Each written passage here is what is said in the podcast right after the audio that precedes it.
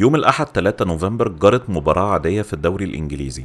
المباراة جمعت فريقي إيفرتون وتوتنهام وكانت مملة ورتيبة لدرجة إني ما أظنش إن في حد في وطننا العربي خصص وقت لمشاهدتها إلا لو كان من مشجعي أحد الفريقين.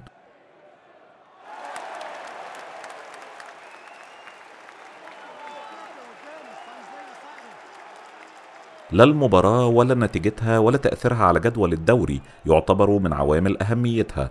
العامل الأهم هو اللي حصل في الدقيقة 78 في لعبة مشتركة في نص ملعب توتنهام لاعبهم الكوري يونغ مين سون بيعرقل لاعب إيفرتون البرتغالي أندري جوميش. الحكم بيحتسب ضربة حرة وبيشهر كارت أصفر في وجه سون اللي بيتحرك تجاه جوميش للاعتذار وهنا تبدأ لحظات ثقيلة جدا. من منظوري كمشاهد أول ما لفت نظري هو نظرات الصدمة على وجه سون ثم نفس نظرات الصدمة على وجه كل من يقترب من جومش هنا عيني راحت تلقائيا لجومش نفسه واللي يبدو إنه كان في حالة تألم هستيرية. زملائه بيلتفوا حوله وبيحضنوه لمحاولة منعه من النظر على قدمه. وفي اللحظة دي حاولت أنا كمان أني ألقي نظرة على قدمه رغم ظني أنه هيكون من الصعب رؤية تفاصيل الإصابة. ولكني كنت غلطان. الإصابة المروعة واضحة رغم المحاولات الراقية من الكاميرا لإخفائها. ما أصاب جومش هو كسر أخرج قدمه من موضعها الطبيعي تماما. شيء لا يمكن توقعه إلا في ساحة قتال أو في مشهد سينمائي من فيلم رعب. تجربة صادمة وقاسية ومؤلمة على كل من شاهدها. فما بالكم بقى باللي شعر بمسؤولية مباشرة عنها أو مثلا مثلا يعني الضحية نفسه. شعور لا يمكن اختصاره في شرح أو تفسيره في تحليل ومع ذلك هحاول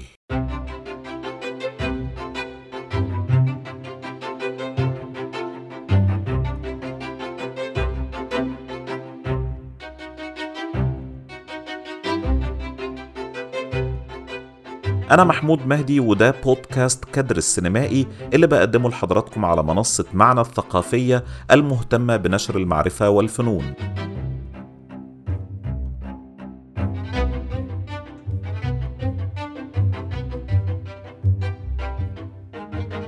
آه والله بودكاست سينمائي ما تنخدعوش بالمقدمة الكروية دي. اللي يخصنا من المشهد اللي شرحته لحضراتكم ده هو لحظة استثارة المشاعر والانفعالات واللي تمثل في تقديري الشخصي غنيمة تعبيرية فرصة لا يجود بها الزمن كثيرا لتسجيل ردود أفعال إنسانية لا يملك أغلب صناع الأفلام في العالم إلا أن يتخيلوها. طبعا أنا مقصودش أقلل من هول الحادثة ولا أتاجر بمعاناة الآخرين وربنا يعلم قدر الحزن اللي حسيت بيه أثناء متابعتي للدقايق الدقايق دي واللي استمر لساعات وأيام كل ما أحاول أستعيد تفاصيلها. بس هي دي طبيعة أحاسيسنا يا جماعة. أغلب أيامنا بتمر برتابة تكاد تتشابه مع رتابة أحداث مباراة إيفرتون وتوتنهام قبل الوصول للدقيقة 78 وفجأة يشهد تاريخنا الشخصي حدث. حدث مهم لينا إحنا. ومش شرط يكون مهم لأي حد حوالينا. المهم إن مقياس ريختر الخاص بأحاسيسنا يسجل زلزال شعوري فيندفع الأدرينالين ونقوم بتصرفات دور العقل فيها مش كبير قوي. بس هي دي لحظة الانفعال الأقيم والأنقى. دي اللحظة اللي عاوزة كاميرا تسجلها اللي عاوزة قدرة خارقة تقدر ترتقي فوق السعادة أو المعاناة أو الحزن أو الصدمة أو الغضب أو أيا كان نوع الانفعال وتكتب سطر بارز في السجل. إنه في ساعته وتاريخه رأينا فلان يفعل هذا الذي لم نره من قبل. رأينا جومش وهو يتشبث بخيوط المنطق محاولا أن يستوعب ما حدث له. رأينا لوكاس ديني يحرص على ألا ينظر جومش على قدمه المهشمة. رأينا سون ينفجر بكاء بعد سماع كلمات التبرئة من الفريق المنافس. رأينا بيكفورد بيلعب دور الأب محاولا التخفيف عن الجميع. رأينا سيرج أوريه رافعا يديه للسماء بالدعاء. آه والله وقف يدعي. عزيزي المخرج لو لامك أحد النقاد على مشهد تتجه فيه أحد شخصياتك للدعاء في قلب لحظة المعاناة ارسل لهم تلك اللقطة مع ملحوظة والله في بني آدمين بيعملوا كده عادي.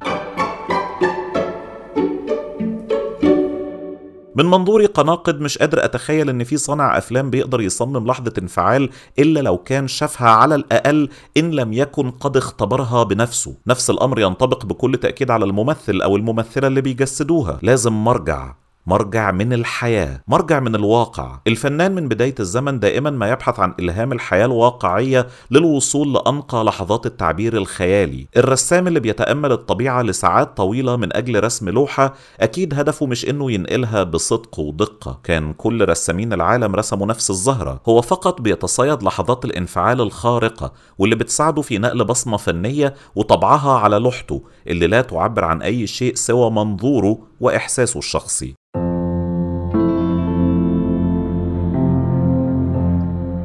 الممثلين الكبار المخلصين لحرفتهم أثناء تحضيرهم للأدوار بيكونوا في حالة بحث. بحث عن شيء معين يا يلاقوه يا ما يلاقوهوش وتأخر الوصول للشيء ده هو السر في الطبيعة الحادة اللي دايما بنلاقيها مقترنة بالموهبة التمثيلية الفريدة. دانيال دي لويس لما بيلاقي الشيء ده ما بيسيبهوش لحد نهاية تصوير دوره. لذلك من المعروف عنه إنه بيتقمص الشخصية من أول يوم تصوير لآخر يوم وبيعيش في جلدها حتى خارج أيام التصوير. خوفا من إنه يفقد الشيء ده وما يقدرش يستعيده أو يستعيده في شكل تاني بيخلينا إحنا كنقاد قد نوصف بعض الأداءات التمثيلية بإنها غير مستوية.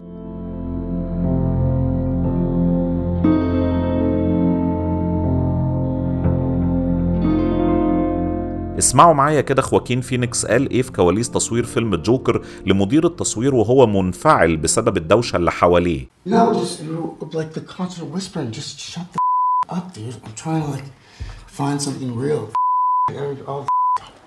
بحاول ألاقي شيء حقيقي.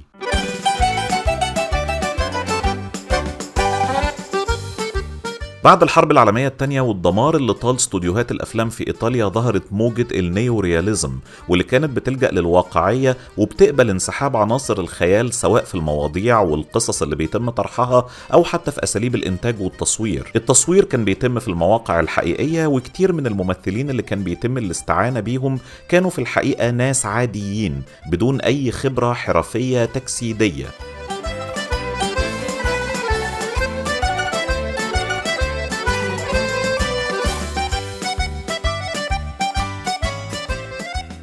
الانسحاب ده ما نتجش عنه أعمال جامدة أو مفرغة من الحياة أو خالية من ميادين استعراض الإبداع. حتى في يومنا هذا أصبحنا بنبص بأعين الإعجاب على الأعمال السينمائية الأقل اعتمادا على المؤثرات حتى وإن كانت أفلام شديدة الخيال زي فيلم ماد ماكس فيوري رود على سبيل المثال.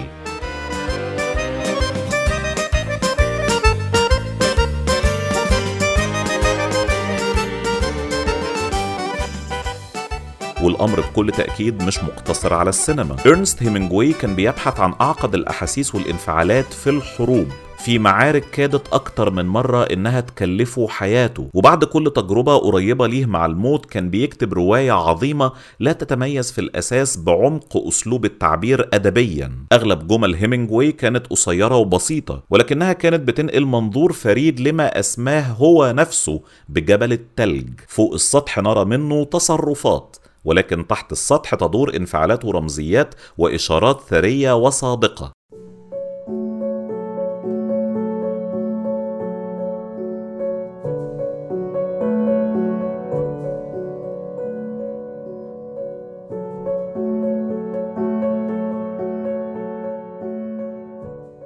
للأسف حياتنا لا تتكون من لوحات مثيرة للانفعالات وأتمنى أن يسلمنا الله جميعا من ويلات الحروب وما يتبعها من معاناة. قد نحيا سنوات بدون أن نسجل أي هزة تخرج ذهننا عن المألوف. وإن حدث فلا نهتم أبدا بتسجيلها وتأملها. ولما نخرج خارج إطار حياتنا لا يسعنا إلا مقاربة ادعاءات. وهو أسلوب مهذب مني لتجنب تعبير أكاذيب.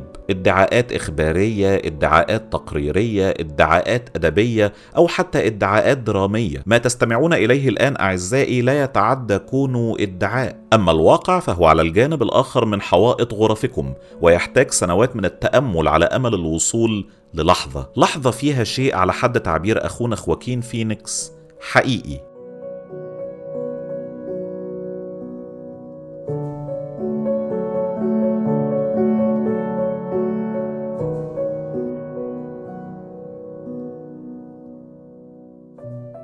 وهنا أحب أطرح أكثر ادعاءات هذا البودكاست إثارة للجدل.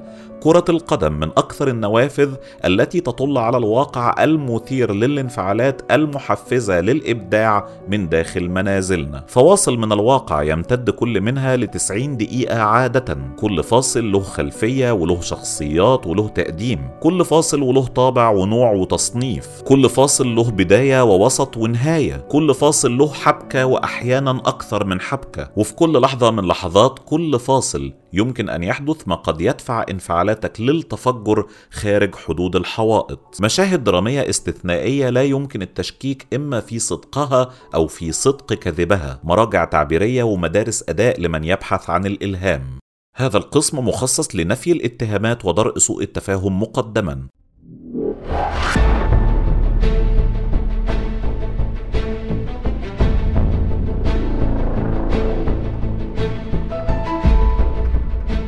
لا طبعا مش قصدي إننا نتفرج على كورة عشان نصنع سينما لا برضو مش قصدي إن مرجعيتي في تعريف صدق الانفعالات هي الضربات الحرة. أكيد يعني ما بقولش إنك ممكن تنفعل لدرجة الإلهام في ماتش أسوان والإنتاج الحربي. وطبعا طبعا طبعا ما أتمناش إن في كل مباراة لاعب يتكسر عشان أقوم أعمل بودكاست لا لا بالتأكيد ما أقصدش ده. اللي أقصده الحقيقة أنا محتاج ثانية كده عشان أبقى متأكد أنا أقصد إيه.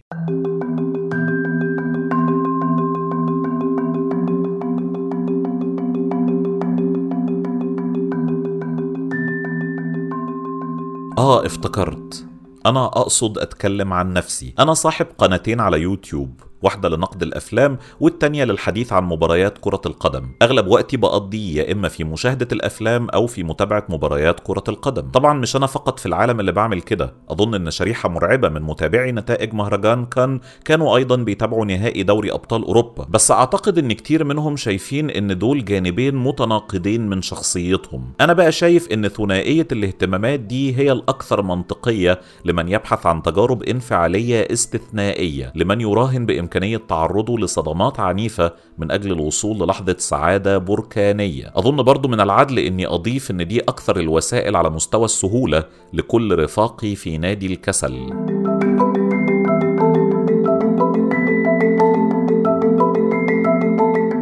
مباريات كرة القدم الجيدة تتشارك مع السينما الجيدة أيضا في سعي صناعها للإبداع الفني حتى في غياب ما يستدعي الإنفعال. نظرة إعجابي لكادر معبر من دوني فيينوف لا تختلف كثيرا عن نظرة إعجابي لتدرج ناجح بالكرة من دفاع مانشستر سيتي. تفهمي الكامل لفلسفة مايكل مان الإخراجية لا تتعارض مع إدراكي لما يدور في عقل دييغو سيميوني. والعكس صحيح طبعا. فيقيني من غياب موهبة جيرار باتلر لا يساويه إلا فقدان كامل للأمل في موهبة جيسي لينغارد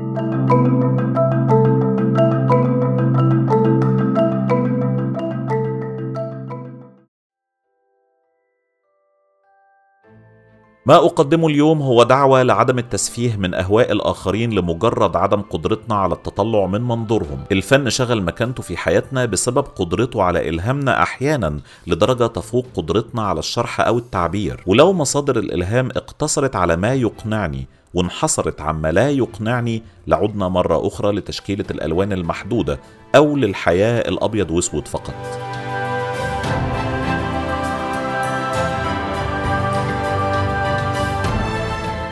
خلوني أرجع أقدم نفسي تاني بقى. ده بودكاست كادر السينمائي اللي بقدمه لحضراتكم على منصة معنى الثقافية المهتمة بنشر المعرفة والفنون وأنا اسمي محمود مهدي وأكتر حاجتين بحبهم في الدنيا هما السينما والكورة.